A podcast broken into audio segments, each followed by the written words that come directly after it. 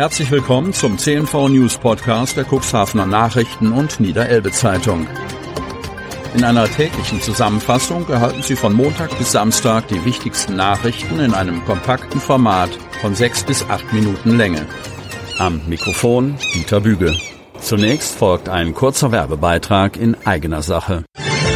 Unternehmen haben die Möglichkeit, ihre Produkte oder Dienstleistungen in unserem täglichen News-Podcast per Werbespot bereits ab 349 Euro mit einer Laufzeit von sechs Tagen zu präsentieren.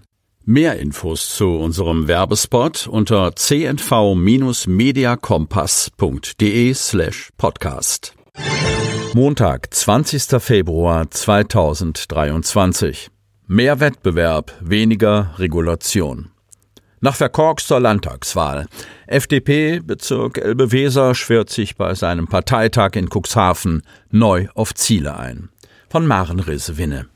An einem solchen Ort wie am Sonnabend in Cuxhaven hatte mit Sicherheit noch keiner der Delegierten zuvor getagt. In der alten Maas Omnibuswerkstatt kam der Bezirksparteitag Elbe-Weser der FDP zusammen. Da staunte auch Gastrednerin Linda Teuteberg. Ein Hauch von Diesel und Schmierstoffen lag über der Szenerie. Zwei große Montagegruben gähnten nur durch eine Kette abgetrennt, neben den Plätzen der Delegierten.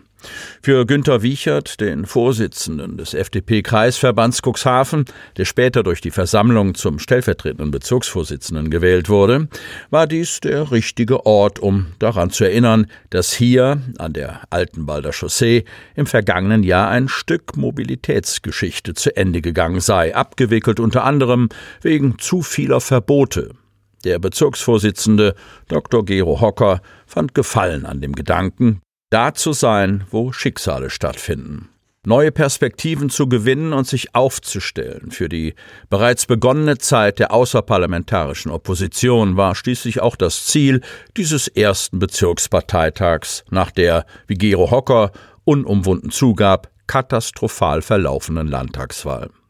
Durch manche politische Debatten, die in Berlin besonders hochkochten, fühlte sich ein Großteil der Bevölkerung überhaupt nicht repräsentiert, so Gero Hocker, Bundestagsabgeordneter für den Wahlkreis 34 Osterholz-Verden. Die Last immer höherer Steuern, Auflagen und Bürokratie passe nicht mit den Rekordeinnahmen des Staats zusammen, der sich besser auf so wichtige Fragen wie äußere Sicherheit, Infrastruktur und ÖPNV konzentrieren solle. Ansonsten Lieber Staat, hör auf damit, dich einzumischen in Lebensbereiche, mit denen du nichts zu tun hast.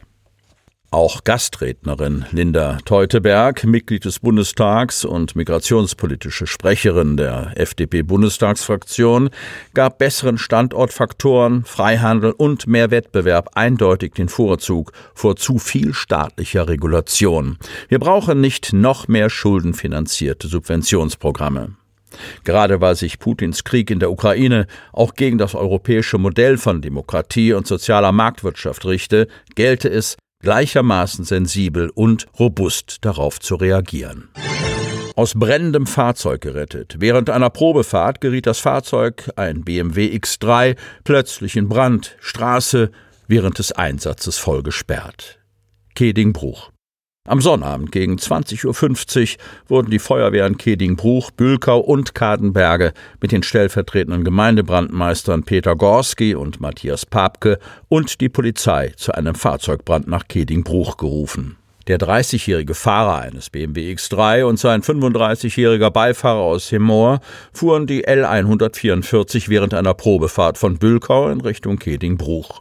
In Höhe Westerende geriet das Fahrzeug plötzlich aus bisher unbekannte Ursache in Brand. Fahrer und Beifahrer konnten sich noch unverletzt aus dem Fahrzeug retten und alarmierten umgehend die Einsatzkräfte. Beim Eintreffen der ersten Feuerwehrkräfte brannte der BMW bereits in voller Ausdehnung. Sofort wurde durch einen Trupp unter schwerem Atemschutz und mit einem Schaumrohr mit den Löscharbeiten begonnen. Parallel dazu wurde eine Vollsperrung der Straße eingerichtet und die Einsatzstelle ausgeleuchtet. Nachdem die Löscharbeiten beendet waren, erfolgte mittels einer Wärmebildkamera eine Kontrolle, ob noch Glutnester vorhanden waren. Die Autobatterie wurde abgeklemmt. Das Fahrzeug war nicht mehr zu retten und erlitt einen Totalschaden. Nach zwei Stunden konnte die Straße für den Verkehr wieder freigegeben werden und die Einsatzkräfte den Einsatzort verlassen. Nacht des Sports. Schlange reichte bis auf die Straße. Andrang zur dritten Nacht des Sports übertrifft alle Erwartungen. Vielfalt kam besonders gut an. Von Maren Resewinne. Cuxhaven. Mit diesem Andrang hätten die Organisatoren der Nacht des Sports in Cuxhaven nicht in ihren kühnsten Träumen gerechnet. Weit über 300 Kinder strömten am Freitag mit ihren Eltern in die Rundturnhalle. Von wegen, alle kommen nach Corona nicht mehr vom Sofa hoch. In der Rundturnhalle bot sich bei der dritten Nacht des Sports der Stadt Cuxhaven ein buntes Bild quirliger und zur Bewegung aufgelegter Kinder und Jugendlicher. Die Tore zur Halle mussten schon eine Viertelstunde vor dem geplanten Beginn aufgemacht werden und die Schlange reichte bis weit hinaus auf die Straße. Einfach ein tolles Bild, strahlte Thorsten Döscher, erster Vorsitzender von Sport in Cuxhaven e.V. und freute sich ebenso wie Thomas Brunken, Vorsitzender des Schul- und Sportausschusses der Stadt über die Vielfalt der Angebote und das Engagement der Beteiligten aus den Vereinen der Stadt Cuxhaven und dem Jugendbeirat.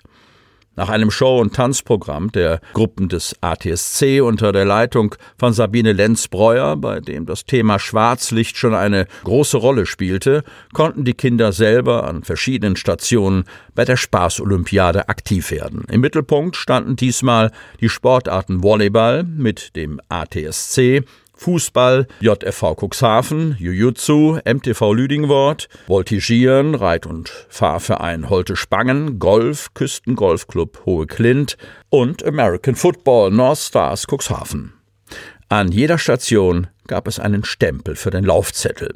Die Ehrenamtlichen der Vereine hatten ordentlich Helfer zusammengetrommelt und gaben sich viel Mühe, um Kindern jeder Altersgruppe die für sie passenden Übungen zu bieten. Besonders gut kam bei allen die Mischung der Disziplinen an und die Gelegenheit, auch mal nicht so bekannte Sportarten ausprobieren zu können. Obwohl es nicht so leicht war, in dem Trubel die Übersicht zu behalten, gab es trotz einiger Warteschlangen wenig gestresste Gesichter zu sehen. Entweder es bildeten sich spontan kleine Spielrunden oder es wurde die vom Haus der Jugend betreute Chill-Out-Area auf der Empore aufgesucht, in der auch E-Sports betrieben werden konnte. Wer alle sechs Disziplinen absolviert hatte und die entsprechenden Stempel auf seinem Laufzettel vorweisen konnte, konnte sich ein Trikot in Neonfarben für das abschließende Schwarzlicht-Völkerballturnier abholen. Sie hörten den Podcast der CNV Medien. Redaktionsleitung Ulrich Rode.